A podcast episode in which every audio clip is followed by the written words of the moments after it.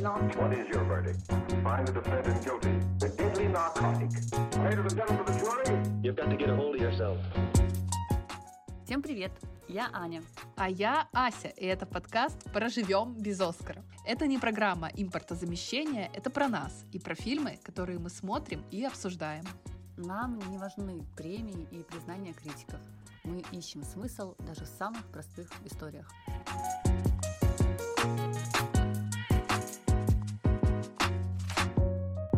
Что, Ань, давно не виделись? Давно не слышались. Давно не слышались. Немножко мы пропали с ваших радаров, но нет, мы не закончили делать наш подкаст, не бросили. Не, не бросили. Ты помнишь, как в КВН? Папа не бросил пить, не бросил курить, и тебя, сынок, тоже не бросит. Вот у нас так же с Асенькой. Мы вас не бросим. У жизни в России, знаете ли, свои планы, и вот эта наша рефлексия, которую мы собирались вам поставлять, немножко на второй план отошла. В прошлый раз мы анонсировали, что будет выпуск про сериал «Шучу» с Джимом Керри, и мы хотели говорить про обиды, вину, как с этим совсем жить и быть. Но мы решили немножко поменять планы, хотя полностью не отказываемся от э, сериала «Шучу», он обязательно будет. Но э, сегодня мы поговорим про наболевшее. Мы в качестве исключения поговорим про киногероев и про то, как они справляются со стрессом и вообще действуют в сложных обстоятельствах. Ань, вот скажи мне, как ты вообще справляешься с жизнью сейчас? Как находила силы для того, чтобы продолжать что-то делать? Ну, у нас, видимо, такая концепция, что мы все-таки не материмся в своих программах. А, ну, я даже себе на работе над рабочим столом повесила такой мем. Я буду без мата говорить. Но в целом, мне кажется, это очень хорошо описывает вообще, вот особенно последний месяц, что я в афиге нахожусь э, чаще, чем в моменте, потоке или ресурсе. Угу. Вот это мое, мое состояние. И вот это твое крайнее изумление, крайняя степень изумления, как все-таки ты из него переходишь вот в ресурс, в поток, вот это вот как-то получается у тебя возвращать сознание? Я просто позволяю быть себе в том состоянии, в котором я нахожусь. То есть мне это вот, почему про весну я вспомнила, мне это помогло весной. Потому что, когда все пытались как-то хорохориться и вроде как находились в разбитом состоянии, но делали вид, что они там все держатся и все в порядке, я себе позволила просто вот месяц пережить горе. Наверное, конечно, это не до конца произошло, потому что за эти месяцы мы продолжаем так или иначе постоянно что-то терять, и каждую потерю тебе тоже нужно осознать и принять. И второй момент, я думаю, что получается трансформировать, наверное, злость вот именно в какую-то энергию, на которую можно потом что-то еще делать. То есть, то, опять же, даже ту, ту же самую злость не отрицать ее, не говорить, что как плохо, какой я нехороший человек, я злюсь. Есть объективные обстоятельства сейчас, которые вызывают именно такую реакцию. Она нормальна. И осознание, принятие того, что да, у меня есть это ощущение, я раздражена, я злюсь в том числе, но я оттуда могу черпать какую-то помощь для себя. А ты как справляешься? Я вообще стараюсь э, хотя бы на время абстрагироваться от ситуации, наверное.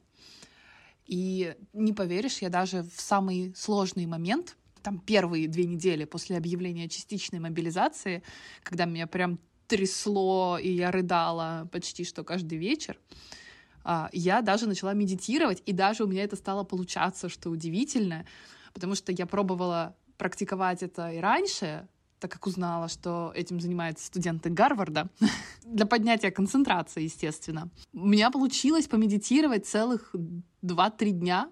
Я делала это перед сном, и я, а, мне это помогало засыпать. А, правда, потом, когда я как-то стала поспокойнее, мои, мои навыки медитации снова деградировали до уровня, а, который был до 21 сентября. Но, знаешь, не то чтобы сильно расстраивалась из-за этого. Лучше я буду поспокойнее днем, чем э, классным гуру медитации. Я пытаюсь концентрироваться на чем-то хорошем. Практикую некоторое время без телефона, там стараюсь э, поменьше читать какой-то федеральной повестки, если позволяет ситуация. Ну или хотя бы ограничить э, временные участки. Там я, там, не знаю, на выходных читаю в районе 12, еще потом в районе 6 вечера, а уже перед сном там стараюсь не смотреть. Потому что, ну, в конце концов, если прям что-то совсем страшное, то, ну, в общем-то, и все равно уже. А если не совсем, то какая разница, узнаю это сейчас или через 8 часов. В целом, никакой. Но вообще, я поняла, что в критические моменты мне очень сложно что-то делать. Прежде всего принимать решения, потому что кажется, что вот он наступил момент X, и тебе нужно сейчас взять волю в кулак и начать что-то решать, что-то делать в своей жизни, но это вот совсем не получается. То есть я скорее человек, который замирает, притворяется мертвым и старается как-то осмотреться и понять, а что вообще происходит и как дальше с этим жить. Как говорят антропологи, что вообще это нормально. Вот хоть сегодня, мне кажется, люди критикуют такой способ переживания кризиса, да, э, вот этот уход для эволюции психологии. И большинство людей как раз-таки замирают и ничего не делают в стрессовой ситуации. Когда мы с тобой искали примеры киногероев, которые так или иначе действуют в стрессовой ситуации, мы с тобой столкнулись с проблемой. Найти э, фильм, где бы герой приспосабливался и, э, ну, как бы ничего не делал, довольно сложно. Очень много фильмов, где э, герой — это герой с большой буквы, который действует, там, предпринимает, борется, достигает, ну или не достигает, в зависимости от жанра, да. Есть там, где герои отрицают там что-то и бегут, например, от реальности куда-то. Такие фильмы есть. А вот найти сюжет, где бы герой приспосабливался и при этом не был бы даже не отрицательным персонажем, где э, герой бы предпочитал бездействие и при этом э, в конце не оставался прям совсем у разбитого корыта, оказалось очень сложным. Но мы вспомнили про фильм «Три билборда на границе Эббинга, Миссури» британского режиссера Мартина Макдона с Фрэнсис Макдорманд в главной роли. Фильм, где героиня Макдорманд, ее зовут Милдред Хейс, устраивает вот в этом маленьком э, американском городке акцию. Она арендует три билборда, чтобы обратить внимание полиции на нерасследованное убийство ее дочери. Собственно, на билбордах написано «Убита и изнасилована, до сих пор нет арестов, как же так, шеф Уиллоуби». И поговорить я хочу как раз не про Милдред, которая как раз-таки действует в этой ситуации. Я хочу поговорить о том, как ведет себя шериф Уиллоуби, которого играет Вуди Харрельсон.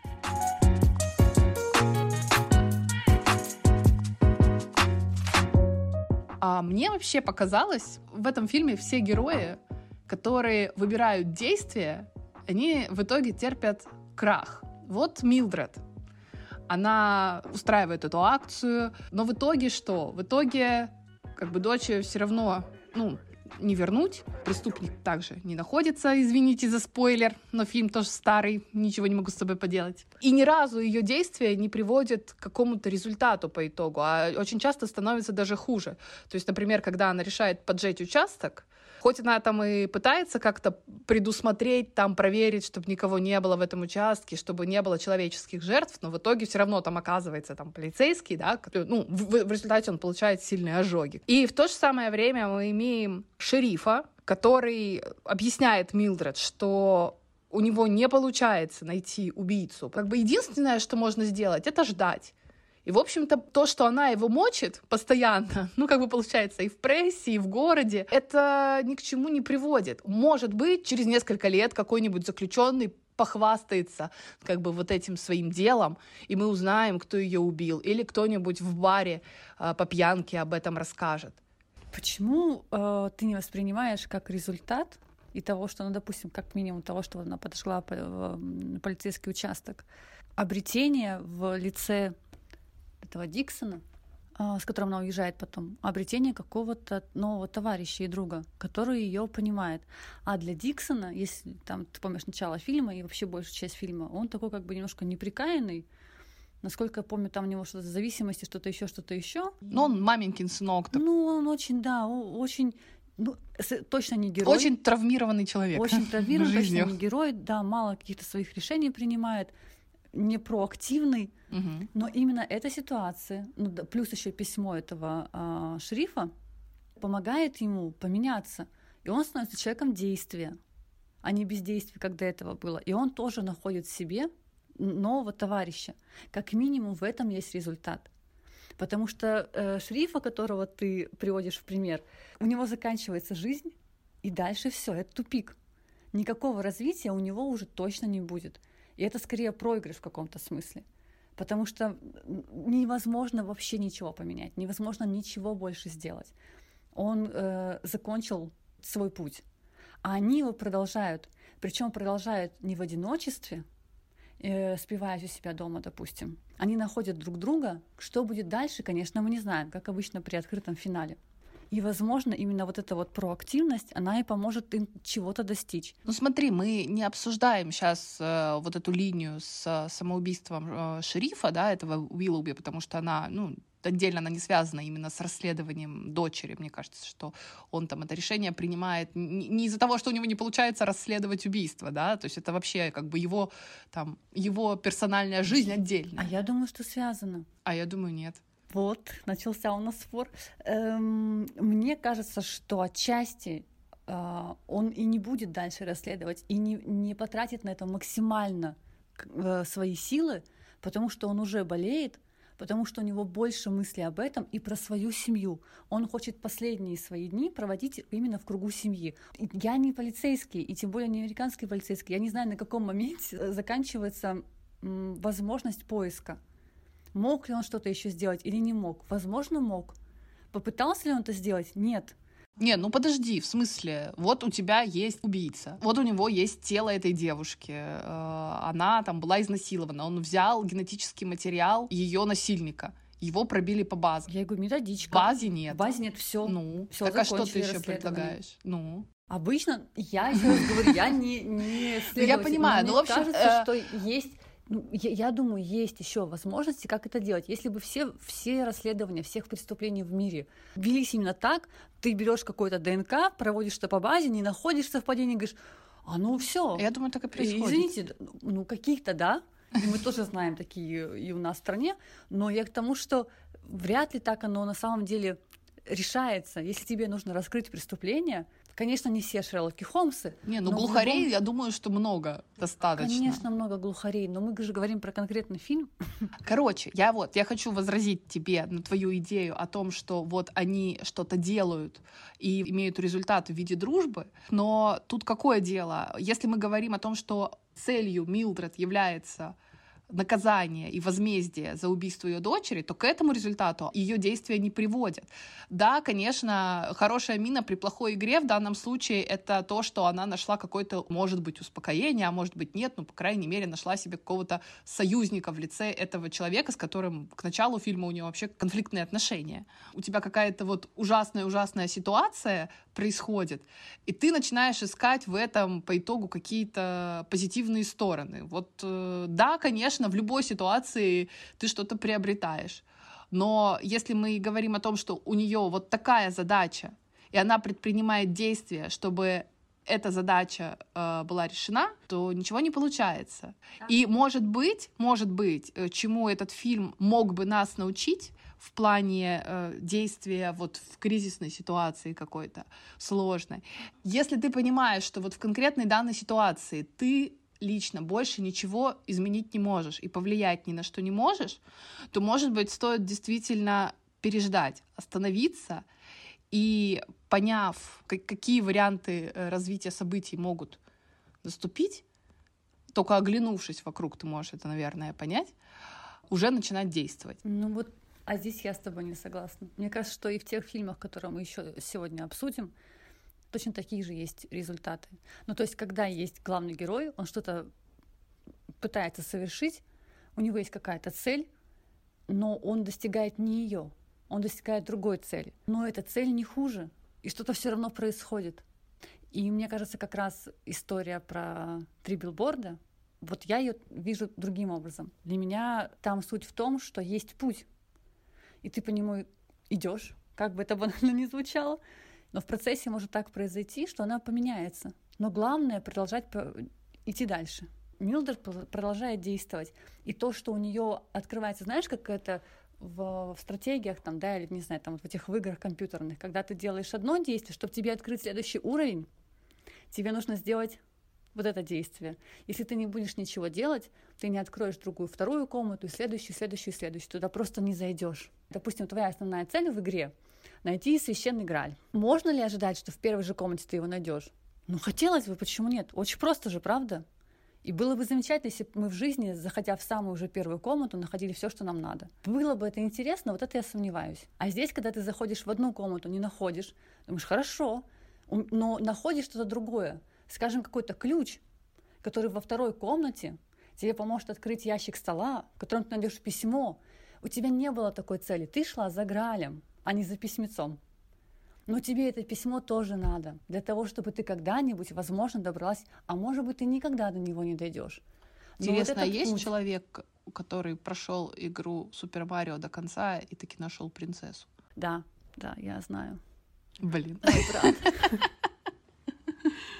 Я видела это своими глазами. Пришествие принцессы. Может быть, меня Марио этому научил, что главное — путь. Не, не, будешь больше спорить со мной?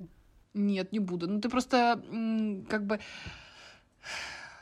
Если смотреть на это как на то, что это путь, конечно, она приобретает. Но если смотреть на это как вот у тебя есть задача, и ты хочешь ее решить, ну, как бы нет. И вот это предложение э, шерифа Уиллоуби подождать и осмотреться, что, возможно, в итоге он окажется прав. И единственная зацепка, которая в этом фильме появляется, она как раз вот связана как раз с этим предположением. То есть э, тот же Диксон, да, который абсолютно случайно оказывается в этом баре, абсолютно случайно слышит, не потому что он решил расследовать это дело, не потому что он поставил себе цель помочь этой Милдред, а потому что, ну, просто он совершенно случайно слышит разговор каких-то двух пьяных чудаков. Мне кажется, что они просто в какой-то момент пошли по течению. Ну, скажем, началась пандемия ковида, у тебя э, было запланировано на э, год вот этой пандемии какое-то путешествие, не знаю, путешествие твоей мечты в Мексику, предположим, mm-hmm. и у тебя не получится, ну, стопроцентно, как бы ты не хотел, от, от тебя это никак не зависит. Это не ты решаешь по, по поводу этих ограничений. Э, и в этой ситуации в каком-то смысле это замирание. То есть скорее даже не замирание, а именно ты принимаешь, что сейчас такие условия, и ты вот не, не бегаешь в администрацию президента, бьешься там, значит, головой там об стены и кричишь, что да как так, снимайте ограничения, да вот возьмите, у меня кровь нет, а у меня ковида, вот это все. Конечно, в этом случае надо просто продолжать жить, как ты э, это делал до этого, совершая действия, совершая их, но все таки находясь внутри этой ситуации. Ну вот с ковидом, мне кажется, хороший пример. Тебе сложно запланировать что-то, да? Ты живешь, понимая, что вот я тут, может быть, куда-то поеду, но куда, я пока точно сказать не могу, потому что неизвестно, какие будут правила завтра, через неделю, а уж тем более через месяц. Поэтому я как бы просто спокойно что-то себе намечаю, но в целом просто живу и смотрю по ситуации. Я бы так, наверное, назвала выход здесь из кризиса. Ну вот так у нас все споры с Асей обычно заканчиваются. Ну, ничего интересного, расходимся. Ладно, давай дальше.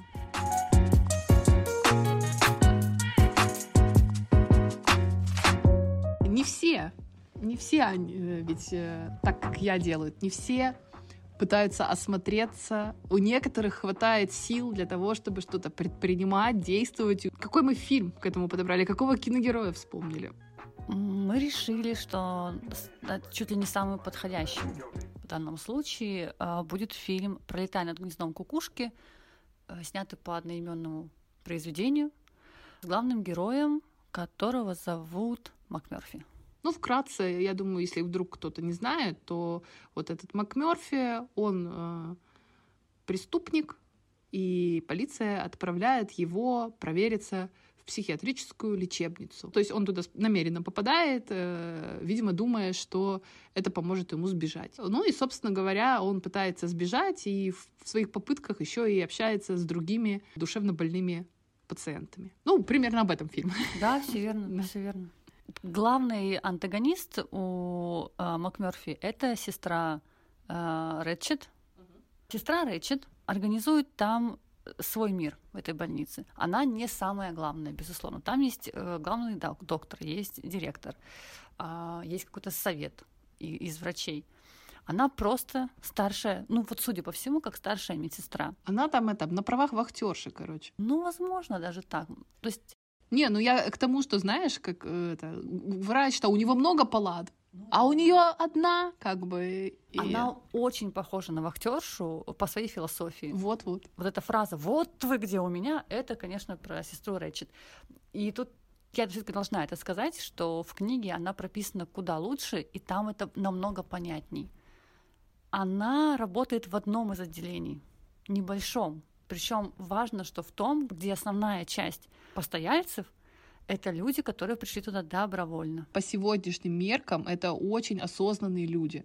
Если Очень, они да. сами пришли, сами признали свои проблемы и пришли полечиться. Молодцы. Там Мы только приветствуем. Там такой, нап- э, есть человек э, по фамилии Хардинг, который приходит полечиться, потому что он подозревает свою жену в измене, хотя у него нет никаких фактов, и чувствует себя очень с ней неуверенным. И это разрушает его семейную жизнь, и он решает прийти и э, полечиться именно в психиатрической больничке. Очень проактивная позиция, мне кажется. Очень. Решить проблему, Какой заботливый муж, да. И осознанный. осознанный. Дай бог каждому. да.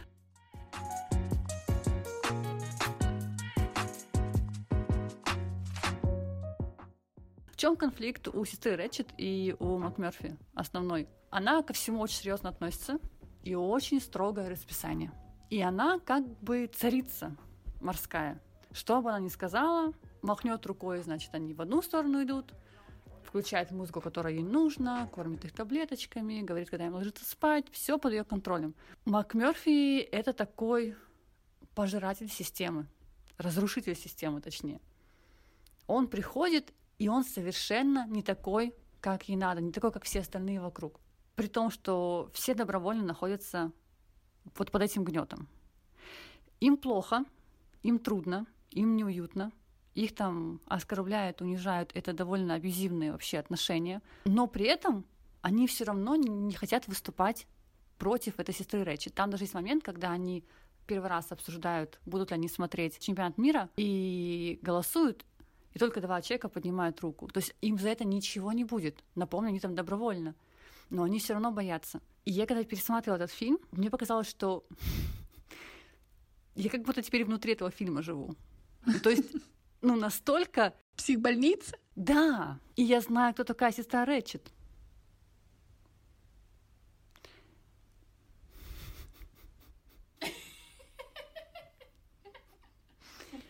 К сожалению, Н- На какую-то непонятную дорожку свернул наш подкаст, Ань. Я бы сказала, на левую. Кто-то, к сожалению, у нас пока нет МакМерфи. Но кто знает, Мне вообще знает. кажется, что этот фильм, вот если его смотреть, как бы пе- переносить в этот сюжет на символический уровень, психбольница — это общество, сестра Рэтчет — это там, правительство, ну, государство, да, там МакМёрфи — это свободный человек, который пытается вот в этом вот обществе и, и с этим государством вести себя так, как он хочет, ну, и- как бы месседж понят, как бы, да, окей. Но вот если смотреть буквально этот фильм, то у меня вообще много вопросов возникает, потому что, ну, по-моему, Макферфи ре- реально не очень такой персонаж. Ну, давайте, во-первых, он, э, по-моему, насильник или педофил или Он что-то. Он перес- переспал с с 15-летней несовершеннолетней С 15-летней девочкой. да, 15-летней да. девочкой. Ну, прямо скажем, человек не очень. Да, он попадает в эту психбольницу, мы понимаем, не потому что он псих, а потому что он хочет сбежать. То есть он еще и как бы и наказание не хочет отбывать. То есть, ну и по его разговору понятно, что никакого раскаяния он не испытывает. Помимо прочего, он еще и какой-то э, абсолютно безалаберный человек. То есть он как бы хочет сбежать, и у него столько попыток за время фильма есть сбежать, и он все время их, ну, культурно выражаясь, пропускает. Ну, давай так, не попыток, а возможности у него. Возможностей. возможностей, да, и, поп- ну, и попыток, и возможностей, когда он может убежать из этой чертовой больницы, и он их не использует просто потому, что то он напьется, то еще что-то. Ну, то есть, как бы он сам виноват, что он не сбежал в итоге-то. Как бы не потому, что сестра Рэтчет, так, Рэтчет была такая хитрая и отважная, и авторитарная. Нет, а просто потому что, ну, если ты что-то хочешь сделать, так делай по-нормальному. Я понимаю, опять же, да, на символическом уровне он как бы обращается к этому, к такому а- аморфному обществу, которое там только всего боится, и чего надо, и чего не надо.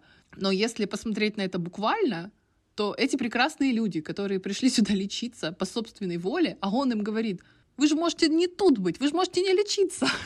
Типа быть на своде, а им, может, помощь нужна, они же вроде больные. Ну, Ну, как, в общем- мы, как мы видим из фильма, они условно добровольно там находятся. В этом-то как раз и, и этот момент. И э, мне кажется, что один из самых ярких, как бы это странно ни звучало, хотя он половину фильма мол- молчит, один из самых ярких героев — это вождь. Когда МакМёрфи туда приходит, этот человек-гора, который слоняется от стенки до стенки, тихонечко там шаркает э, шваброй и молчит. И у него позиция сторонний наблюдатель. И полфильма все думают, что он глухонемой. И это очень, очень напоминает мне поведение многих других людей сейчас вокруг меня. Я так не думала, когда читала книгу и когда смотрела его в первый раз. Вот он замер. Я бы сказала, он уснул, он заморозился. Он не замер, он наблюдает. Мы уже выяснили. Так он, вот, так он в этом, да, вот он в этом наблюдении находится. Но он в нем находится так долго, и это, возможно, как раз нам тоже на его примере показывает, что наблюдать можно, замирать можно, но не, э, не пережимать в этом смысле, потому что иначе ты превращаешься вот в этого вот вождя, когда ты совсем больше не действуешь. И, так, и для этого появляется МакМёрфи, единственный, который его будет. Он выступает против системы, и он эту систему побеждает из всех. Кто, МакМёрфи? Да. Как он ее побеждает, если его в овоща превращают? Он его система ломает. убивает. Его действия позволяют освободиться другим, в том числе вождю. И он избегает системы. Э, Это не, это не, этого нету в фильме, но по книге это отделение перестает существовать. Они почти все оттуда, кроме вот этих э, больных, которые не могут за собой ухаживать, они все расходятся. Можно было бы, допустим, эту систему немножко подвигать. И он, кстати, пытается, вот мне кажется, тоже на его примере, он показывает ну, все самые очевидные способы борьбы с системой. Он, во-первых, пытается с ней договориться. Вот та же самая история с матчем. И если бы она на его уступки пошла, система бы продол- продолжила жить, вот что самое интересное, с некоторыми изменениями. Но он бы тогда не победил в итоге. Он использует бунт, он использует побег, он использует хитрость и в итоге насилие. Ну, то есть он много-много разных методов нам показывает. Но кончает он все равно плохо. Поэтому вот я долго думала, какой можно с него взять лайфхак. И, честно говоря, так мне идеи не пришло. Он приносит себя в жертву, если уж вот так рассуждать, твоей э, логике. И мне вообще кажется, что если на него смотреть, то это фильм как антипример активного противостояния, потому что когда ты вот так в лоб идешь, получается, что ну, даже если система и сломается, она и тебя сломает. Пример там надо брать с вождя. Потому что вождь ждал, вождь наблюдал, и в итоге надо быть просто готовым действовать, когда придет время. Ну, это опять немножко шериф или строк билбордов. Да. Ну, слушай, во-первых, МакМёрфи не приносит себя в жертву, это не Данка. У него изначальная цель никому не помочь. Он там только за себя, исключительно.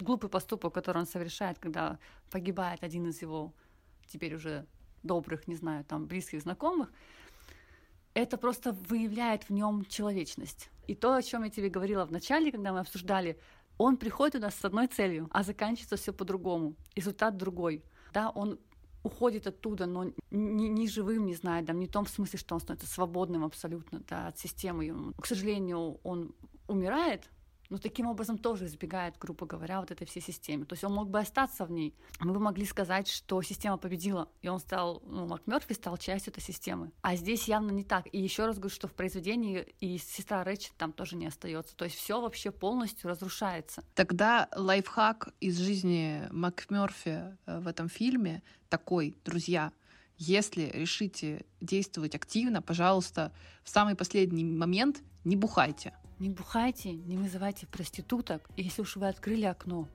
то сигайте в него.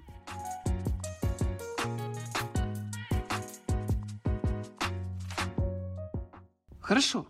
И у нас с тобой еще сегодня есть одна героиня из мини-сериала Netflix «Неортодоксальная».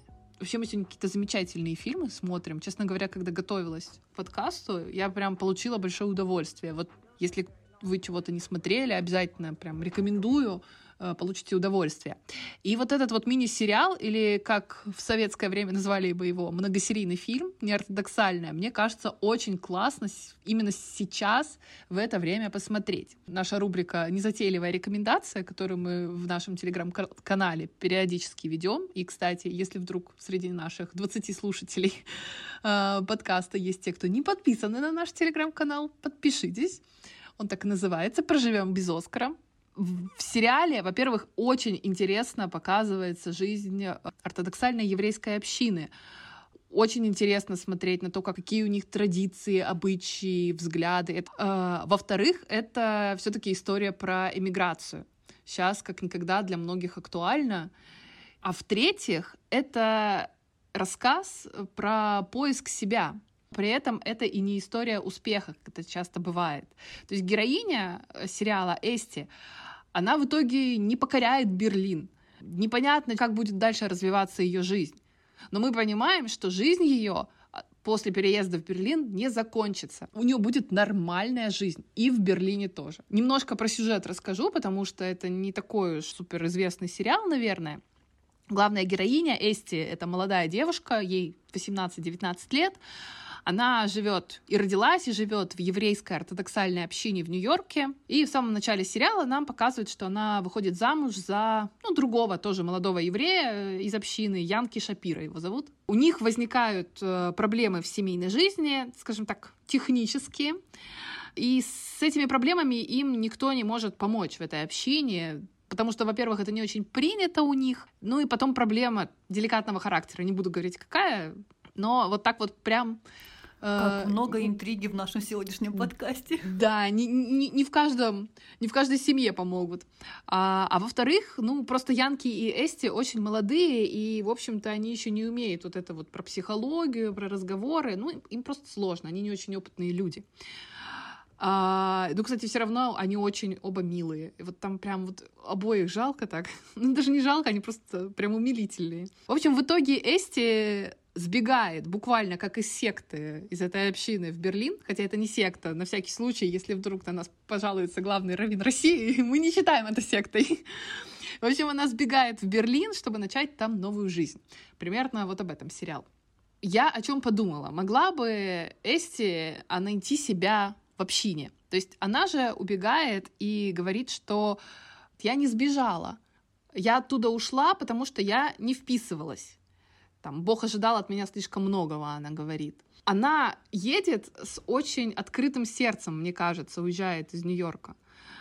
И э, воспринимает этот отъезд не как побег от плохого, потому что на самом деле к общине она не относится плохо.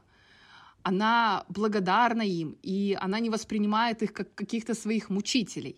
Она оставляет их за собой, и открывает себя новому миру, в который она приезжает, со свободным сердцем и свободными, свободной головой. Хотя ей очень-очень страшно, потому что она как женщина в, в среде ортодоксальных евреев, она, у нее нет ни образования никакого, она не имеет... А это борьба с системой, если мы говорим, что она уезжает из общины, или это борьба больше с собой, преодолеть себя и уйти вот в эту неизвестность и преодолеть этот страх? Вот она точно не борется с системой.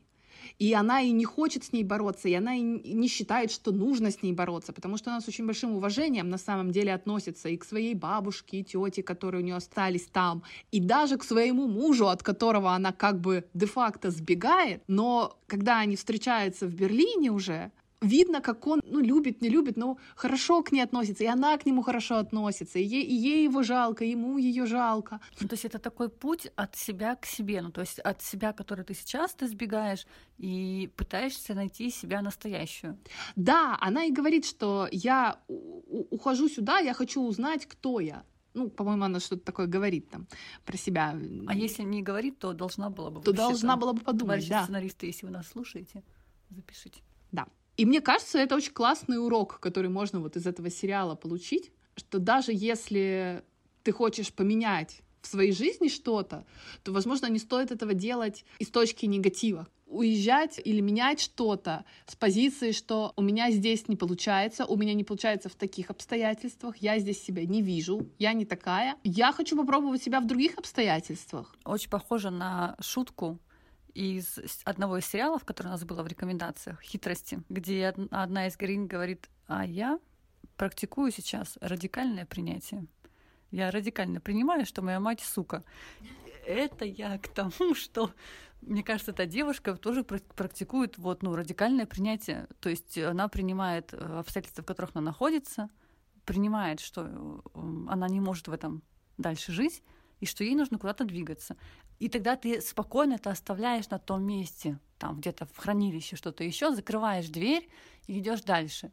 И это, с одной стороны, для тебя не какой-то вот багаж и тяжесть, которая продолжает над тобой нависать, и из- из этого тебе нужно обязательно пойти на очередные, на очередную терапию там и что-то еще.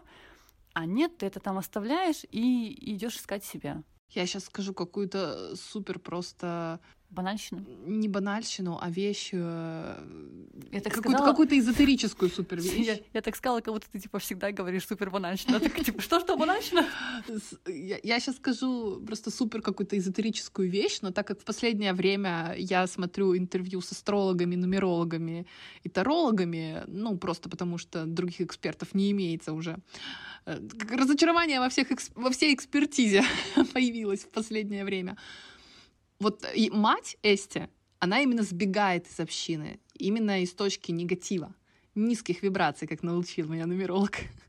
да, она убегает оттуда, ну, по, по, по таким сложившимся обстоятельствам, с ненавистью к этому обществу. И поэтому она приезжает в Берлин, потеряв свою дочь. Ну, как бы дочь у нее забирает община, ну, вот это Эсти. А Эсти в силу того, что она уезжает с любовью к этому месту, все равно с уважением, получается, что ребенок с ней, и муж ее принимает. Позитивный настрой, я не знаю вообще, насколько сейчас адекватно его проповедовать, но, может быть, это какое-то такое испытание душевное, которое ты должен пройти, и все равно к этому выйти, то есть к какому-то позитивному отношению к тому, что у тебя было и что тебе это дало.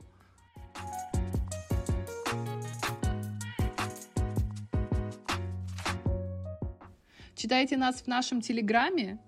Слушайте нас, не теряйте, пожалуйста. Да, и легкого всем пути. В следующий раз мы все-таки обсудим тему вины и прощения на примере сериала «Шучу» с Джимом Керри. А надо шутить про то, про то, что не вина, друзья, а вины. Вот, вот так. Тупая шутка, я знаю.